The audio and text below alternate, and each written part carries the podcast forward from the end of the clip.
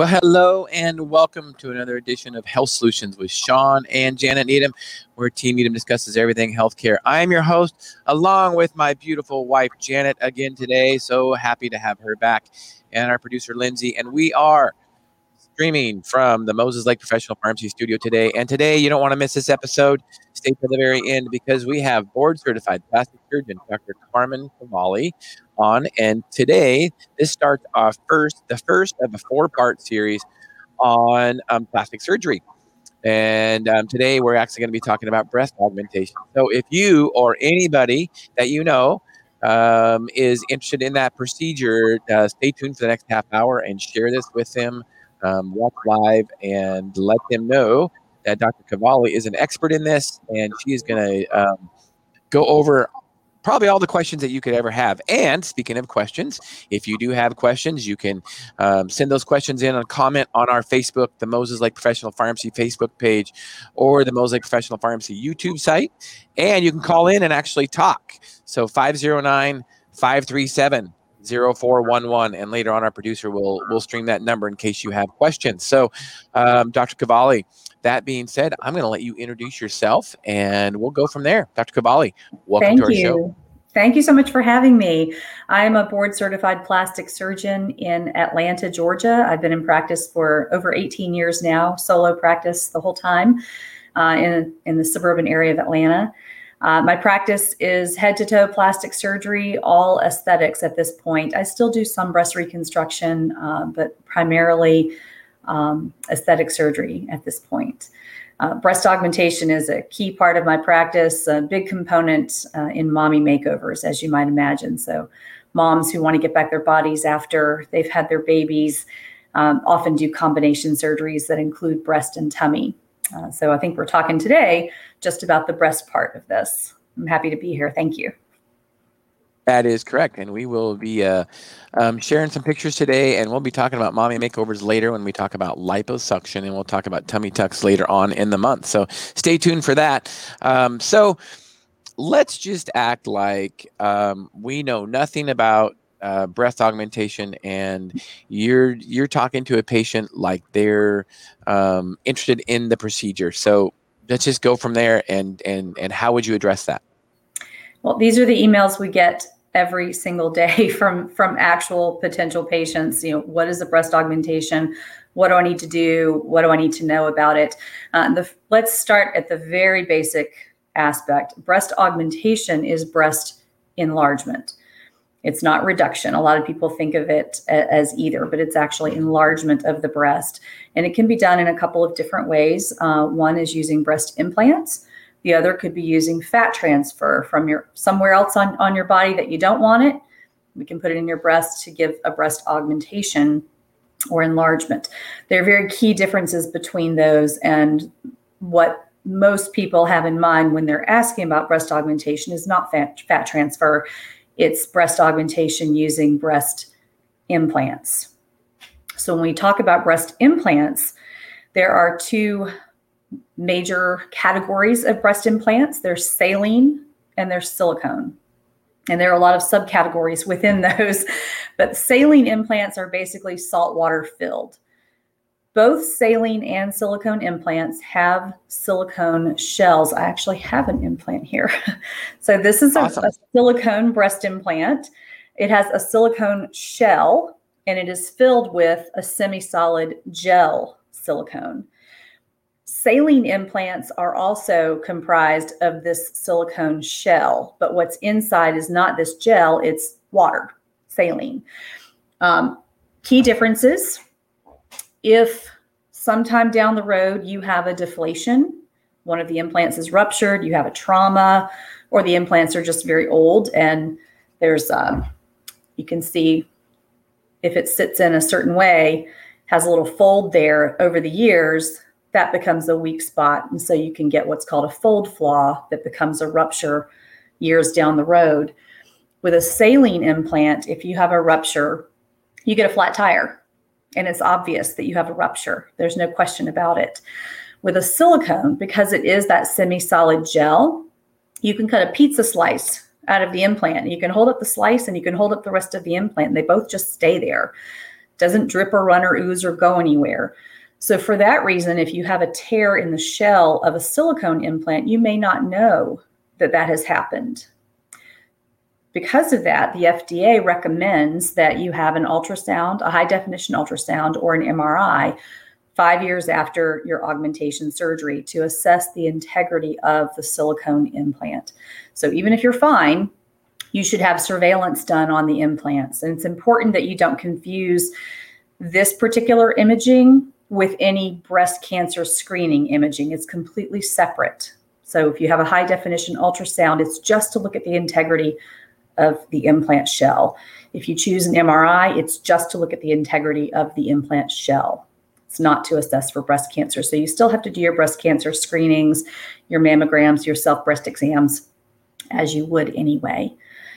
So the next thing, once we sort out saline versus silicone, um, and I realize I've made silicone sound very negative. I didn't mean it that way at all. They're very different in what happens if they become ruptured, uh, but they're also very different in how they feel. And I can actually show that a little better here. So these are two different silicone implants. And I don't know if you can tell here, but if I hold them up, one looks a little more solid than the other, right? Oh, yeah. The other has Definitely. more wrinkles. This one's much softer. It has more wrinkles when I hold it up. This one holds its shape much better. So this is um, a highly cohesive gel implant, and this is a less cohesive gel implant. They both are semi-solids. Neither one is a liquid that's going to drip or run or ooze. But if you if you want a more natural feeling implant, you're going to choose a silicone over a saline. And you can even choose the density of the silicone within the family of implants. Um, I tell thinner women who don't have a lot of coverage to camouflage an implant to maybe choose what I call the Goldilocks implant. It's the one that's right in between the two I just showed you. so it's a little softer, mm-hmm. it has less wrinkling. It's I call it the Goldilocks. The implant manufacturer, Allergan, calls it a soft touch implant. So an Allergan soft touch is the most commonly used implant in my practice. There are other manufacturers, and they're absolutely fine, worthy um, products. I just tend to use uh, the Allergan products uh, primarily. Um, uh, smooth shelled implants. This is very important. So, we talk about implants, we have saline versus silicone, we have what's inside of it.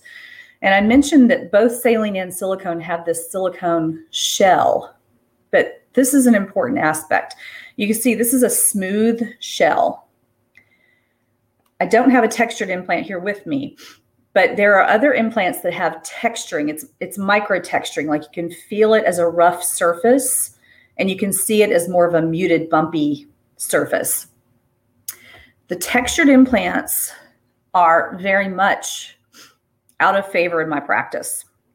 And the reason is there's a very rare uh, lymphoma called uh, anaplastic large cell lymphoma that can occur. It is rare, but it, it can occur in the scar capsule that your body makes around any implant. But that ALCL lymphoma has only ever been associated with textured surface implants. Mm. So the solution is to not use textured surface implants. Reasons we used to use right yeah, we used to use them because they stay where you put them. And this is important if you have someone with a pectus excavatum, you know, a caved in chest or a pectus carinatum, uh, more of a barrel chest, where the implants are going to go where gravity takes them, but a textured surface can help them stick into the position you want them to stay.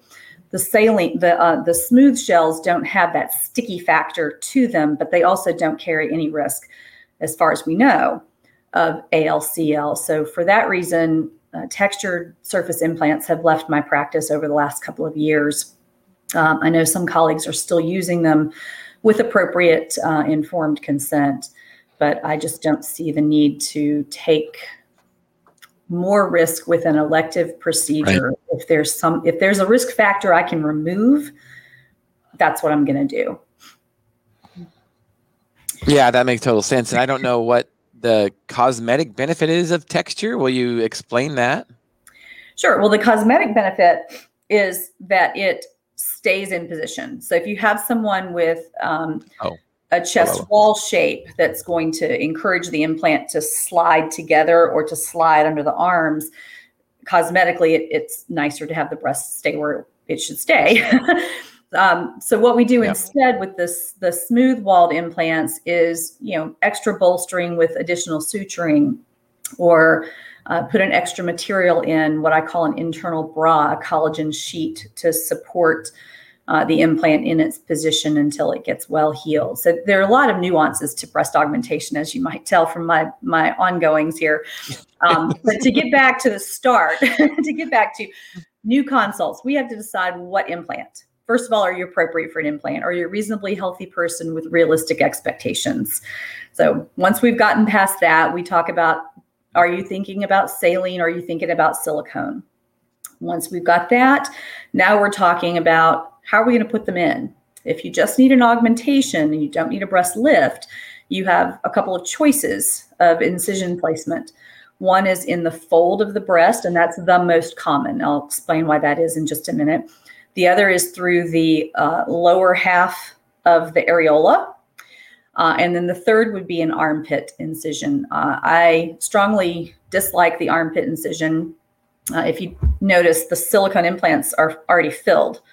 So the bigger the implant is, the bigger the implant is. Right. And you've got to have a larger incision and a larger path to get the implant into position. And when you're coming from the armpit, that can be a pretty wide track.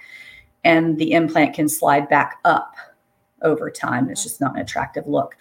Uh, in addition, the uh, axillary tissue with the, the hair follicles uh, has a slightly higher infection rate than some of the other incisional approaches. The periareolar incision under the areola uh, carries a slightly higher risk of uh, nipple numbness or difficulty with future breastfeeding. Um, so, for all of those reasons, I like to approach from under the breast, right in the fold of the breast. It ends up being a hidden incision. You know, when someone's looking straight on, you don't really see the incisions. You have to lift the breast up to to look for it. Um, the incisions are all under the skin or the sutures are all under the skin, uh, so there's nothing that has to be removed, and there are no drains.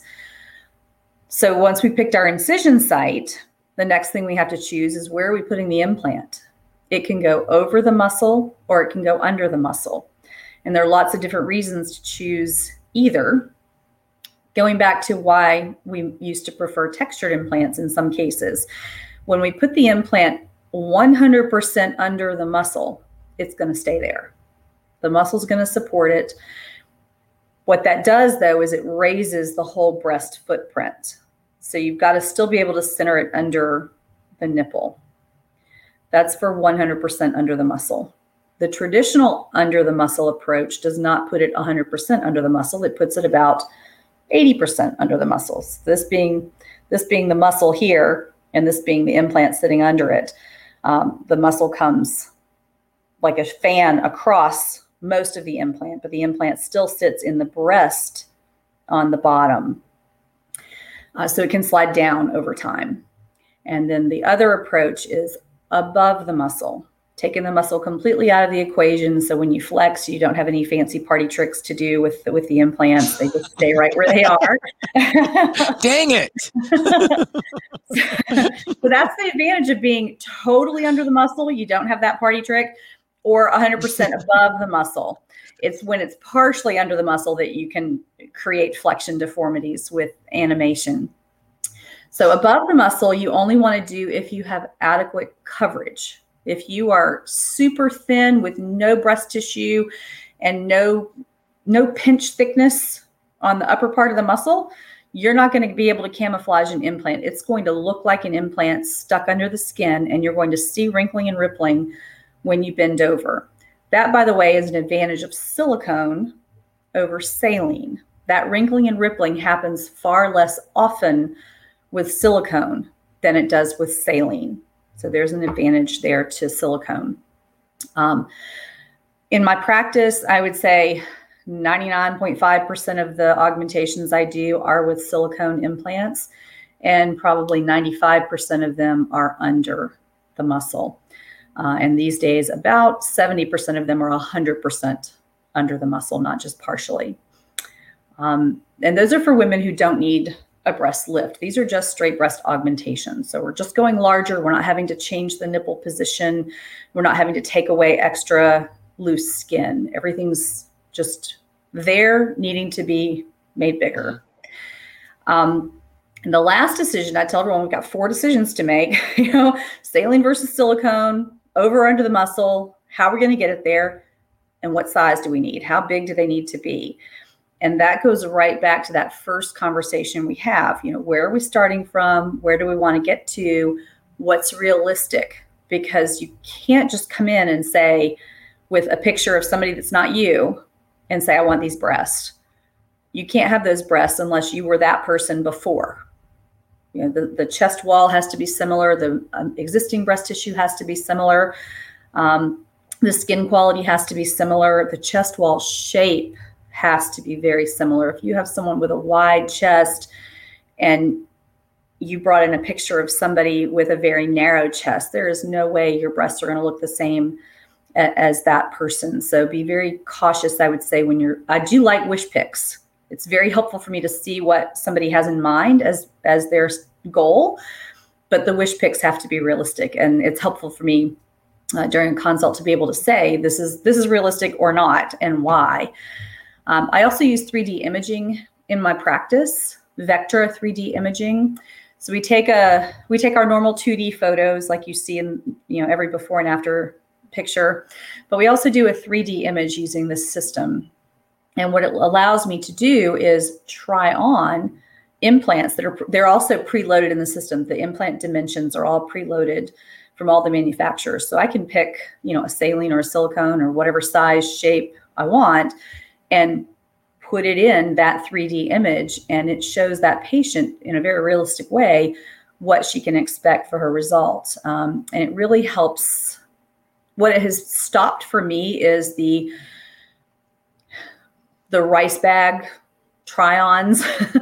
you know, right. you know, and I also don't have to keep 2,000 implants in my office anymore for all the potential sizes and shapes that someone could choose from to stuff into their bra. That's a very unrealistic way to size an implant because, first of all, it's going to be under tight skin or under a tight muscle when the surgery is done. And so it's going to look nothing like an implant just stuffed into a bra with me standing behind trying to hold it in to, to hold the shape. So this is a very realistic way um, to see the size afterwards and the shape. So the other question it often answers for us is somebody comes in and they want just a breast augmentation. I do an exam and I think, oh, I really think you're going to need a breast lift, but I get it. Nobody wants extra scars. And to have a breast lift, you have extra scars beyond what you would have with a breast augmentation. So this imaging software really helps with that. I say, okay, we're not going to do a lift. We're just going to put the implant in and we'll see what it's going to look like. And pretty universally, they then see why I was suggesting a lift, and it helps them come to terms with it, and um, you know, it validates what I'm saying to them, and they don't feel like I'm trying to sell them something. That I really do just want to get them the best result, and that's why I brought it up. Um, so we talk. Those are the four things. what type of implant? Where are we gonna? How? Where are we gonna put it? How are we gonna put it in? And what size does it need to be? The one thing we didn't touch on yet is the different profiles of implants. Um, going back to my, I think these are similar profiles, so th- this might not be helpful. But what you can see by the profile is these are the, the same width, the same base width. So they're going to fill the same dimensions on the chest wall. It's the projection. So this the implant goes in like this. So what you see from here to here is the projection of the implant from the chest wall. And I tell people, I can't change your width. That is based on your rib cage and the natural anatomic mm. borders of your breast. I can't change that. Well, I can, but then it's bad. If I pick an implant that's way too wide for you, you're going to have a uniboob or you're going to have a lot of side boob or both. Neither one is good. and if I pick one that's too narrow for you, you're not going to get any upper pole fullness. It's going to be like a little plum floating around in space for a grapefruit, right? It's just not right. So the width is fixed based on your anatomy. But what we can change then, this is the analogy I came up with ages ago, because I had a husband who just kept looking puzzled. And then I realized he was in construction. So I said, you know what? We've got a piece of property. We've got a piece of property that we're going to build on. and we can't change. We can't buy the lot next door. This is our piece of property. Right. we're going to either build a ranch or we're going to build a two story home or we're going to build a townhouse or we're going to build a skyscraper. Those are all the different projections of implant and what they're called. It's a low, a low plus, a moderate, a high, a full, an extra full. Those are those are your ranch up to your skyscraper uh, projection implants, and the light bulb just goes off and everybody gets it. Um, and what that lets us do is, you know, keep within the, the proper anatomic borders, but still get the cup size that that the woman is typically asking for within reason. Um, so yeah. that no that's that's great that was uh that was a lot of information there thank you um, obviously you have discussed that just a few times in your practice just a few just a few. yeah. So I do have a question going back. Uh, yeah, right. I do have a question going back on breast um, lift. So mm-hmm. you talk about sometimes you'll do augmentation and a lift. Is there any time you do just a lift? Yes, there is. So if if a woman comes and says, "I don't like my breast shape, and I don't mind being a little bit smaller," then we can just do a breast lift.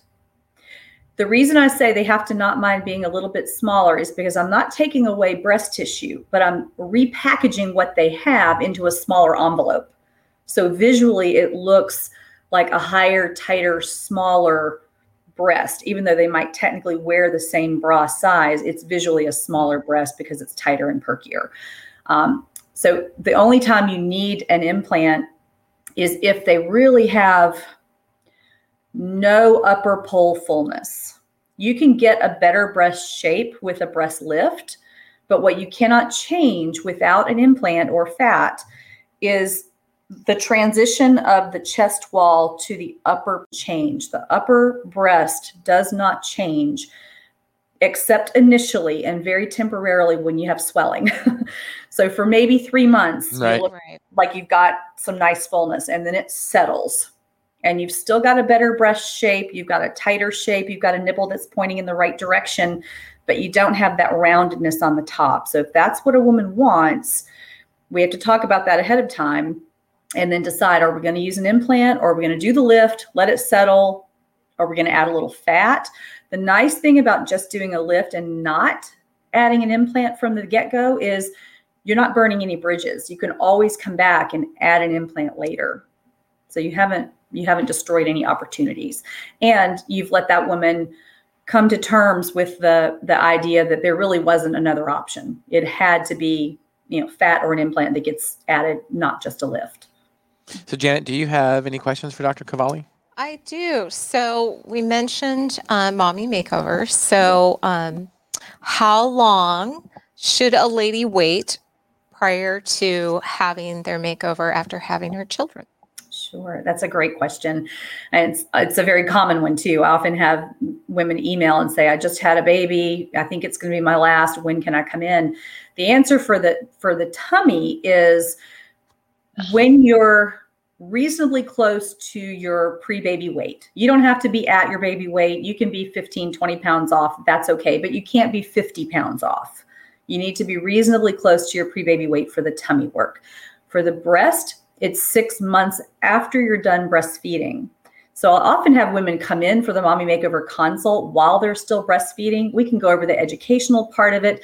I don't bother with the 3D imaging at that point because they might be engorged with milk. Everything's going to change when that's done. Right. So, but they've got all the education, they understand the pricing, they're prepared, and they know the timing of when they should come back for the actual surgery. So then we'll see them again for a pre-op visit, a, a confirmatory consult, and the imaging and the sizing about five or six months after they're done breastfeeding, and the surgery happens at least six months after breastfeeding. So, what about recovery? What are the expectations that a lady should have after she's had her surgery? So, for breast augmentation, the recovery is really not that bad. I say that it's relative. the tummy tuck recovery, the tummy tuck recovery is much worse. So, an augmentation above the muscle is a really quick recovery, less than a week. I mean, you're driving within a few days typically. And I tell people the, the rule for driving for me is I don't tell you when you can drive. You can drive when you're not taking any narcotics for pain and when you feel like you can react appropriately in traffic. So, it is your decision. But on average, with above the muscle, it's within a few days. For below the muscle, in either either aspect, the 100% total mu- submuscular coverage or the traditional submuscular, it's a little bit longer, more like a solid week. And that's because the muscle's just tight. It it feels like a friendly elephant sitting on your chest. It's like a heavy, tight feeling. Some women say it feels like being engorged, but without the burning pain of being engorged. Um, but just a heavy, tight feeling. Um, it's very important that women right after surgery don't go home and protect themselves. Yeah, I want the reaching for the coffee cup. I want, you know, you're washing your own hair the day after surgery. I want that range of motion to help soften things up a little more quickly. Um, nothing herky jerky. You're not back in the gym uh, for upper body for at least six weeks if we went under the muscle, um, but not a bad recovery especially in this day of, of Zoom and the vast majority of people still able to work from home they're not even taking time off work. They're having the surgery on Thursday, maybe taking Friday off, but they're back at work on Zoom come Monday. Wow. So the expectation of how long would a um, implant last for a, a, client? I'm sure it differs, but there's probably some guidelines on that. There is, and that's a great question because it's not one that I touched on at all. Um, the average lifespan of an implant, whether it's saline or silicone, they're the same, is about 12 to 15 years. But it's not like an oil change or a tire rotation. You do not have to come in on a certain schedule to do anything with your implants, except five years after silicone, you should have surveillance, um, MRI, or ultrasound to assess the integrity of the implant. But as far as removing, exchanging, there's no schedule for that. It's only when it's time for you, when there's a problem, when you want a size change. And by the way, the number one reason for reoperation after a breast augmentation is a desire for size change. Number one reason. Uh, number two reason uh, used to be capsular contracture, which is hardening of your body's scar. Your body makes a scar capsule around the implant. It's supposed to be there. It's another Goldilocks scenario. If the capsule is just right, then it provides some support for the implant position and a soft breast that feels and looks like a soft breast and not like an implant. If it's too soft, it doesn't give any support to the implant, and you could, over time, with muscle movement and gravity, have a malposition, meaning the implant sits too low, usually too low and too lateral towards the armpit. Um, or it can be too tight. That's called a capsular contracture, a thickened, hard scar capsule around the implant. And that can turn the implant from a breast shape to a ball shape. And that's some of those women you see look like they have a ball on their chest. They probably have a contracture that they're not having addressed for whatever reason. Um, so, a contracture, a severe contracture would be a reason for reaugmentation. Um, implant malposition would be a reason. Deflation, we touched on, would be a reason desire for size change or breast changes after weight change. So you've had you had your implants, now you've had babies, or maybe you've had uh, weight gain and now weight loss, and your breasts aren't what they were before you had implants. So something needs to be done to match them up again. But on average, 12 to 15 years is is what I tell women uh, to expect from their implant. Cool.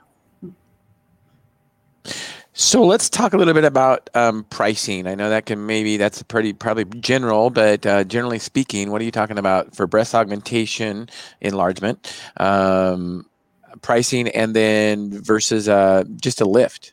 Sure. So for uh, the saline implants cost a little less than the silicones do. That's just our price from the manufacturer. So a saline augmentation is a little bit less than a silicone. I think a saline is around uh, 58 to 6300 all in. That's the OR, the anesthesia, the implant, um, and the surgeon's fee. Uh, we also include your scar treatment, uh, initial scar treatment in the package as well, uh, as well as your surgical bra, um, and all of your follow-up visits are included. So 58 to 63 for the uh, saline, and a little bit higher, more like um, 72 to 75 for the silicone. If you add a mastopexy or a breast lift with, if you do just a breast lift, you're looking at, I think it's around seven, 7,500. Um, but if you do an implant with a lift, now it's more like 8,500. And um, what, what are you talking? Uh, so let's say you must take care of patients all over the nation. I'm assuming is that correct, Dr. It is, it is Dr. true. Kavali? So how do patients get a hold of you, and how do you do the pre-consult? Do they have to come to Atlanta, or how can you do that um, and make it convenient for the patient?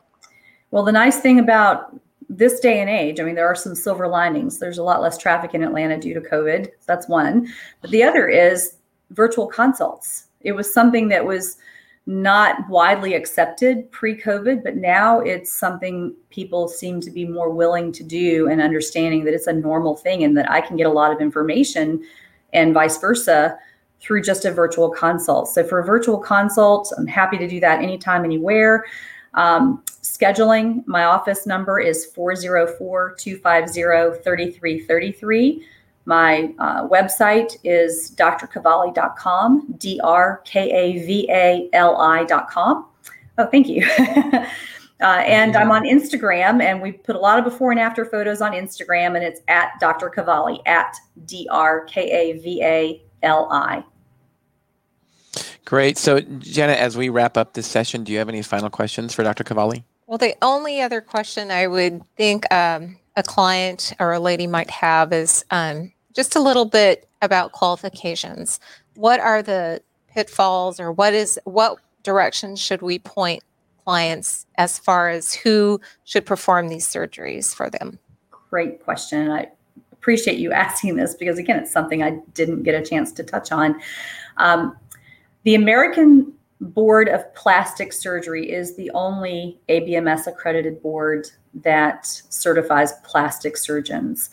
Um, when you're searching, it's very important that you look for a plastic surgeon, and, and that is juxtaposed against a cosmetic surgeon. The reason for that is only a plastic surgeon has had full training, including residency and fellowship training in plastic surgery, including reconstructive anesthetic surgery.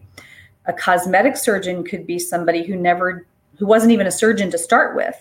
Say your internal medicine doctor who takes a weekend course and then decides to call him or herself a cosmetic surgeon. There is no accredited board for cosmetic surgery. There is no there's there are no hospital privileges for cosmetic surgeons uh, in the vast majority of cases because it's understood that that training is is not up to the standards of the American Board of Plastic Surgery. So please, please don't shortchange yourself uh, when it comes to your body, your health, your future. Um, you want a board certified plastic surgeon.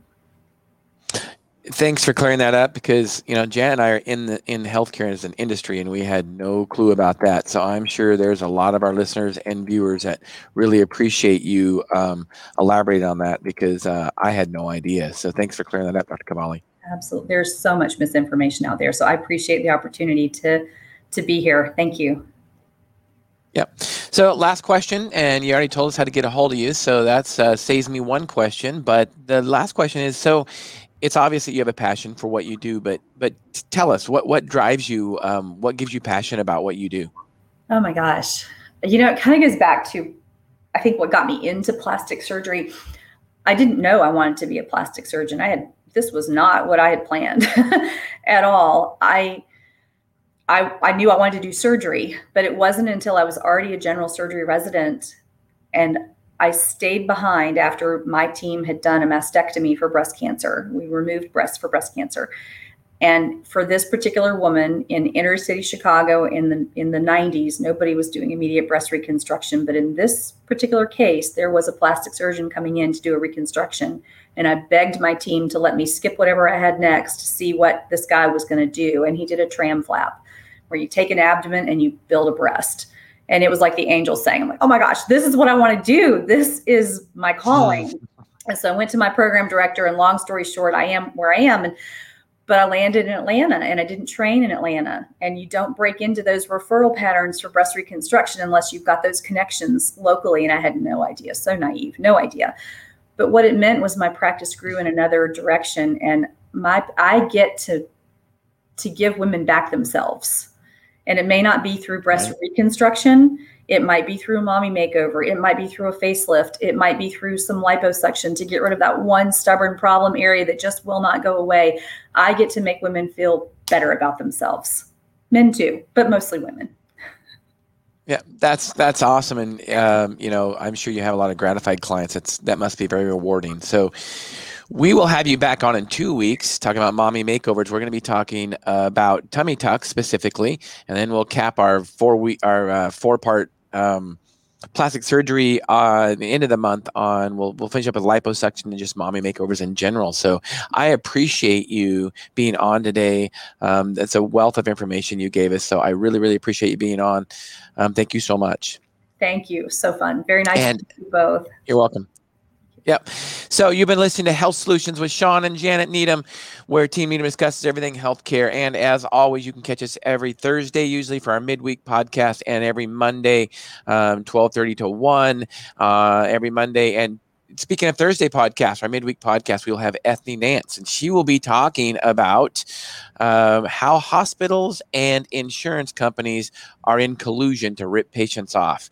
You know, today how we talked about how Dr. Kavali was very transparent about pricing and she knew exactly what the price would cost and it was all inclusive, you know, surgeon, anesthesia, follow up, all that. Well, that's not what happens at hospitals and that's not what insurance companies do. And they are ripping you, the consumer, off. So um, we want to expose that and we want to let people know that free market and transparent healthcare is what you as a consumer needs to search out. So stay tuned for that Thursday, 8 to 9 a.m. Uh, Thursday. And we've had Ethne Nance before. I'm, I'm super excited to have her back on. As always, you can catch us on Facebook and on YouTube, the Moses Lake Professional Pharmacy YouTube site, and most of the podcast forums. So Google Play, um, iTunes, and so on. Go to those, um, our YouTube site, and like it, please. Subscribe and um, comment so you can let us know how we're doing and if you want more episode, what what other topics you want. So, thank you for tuning in today. Health Solutions with Shawn and Janet Needham. Thanks, Dr. Kavali.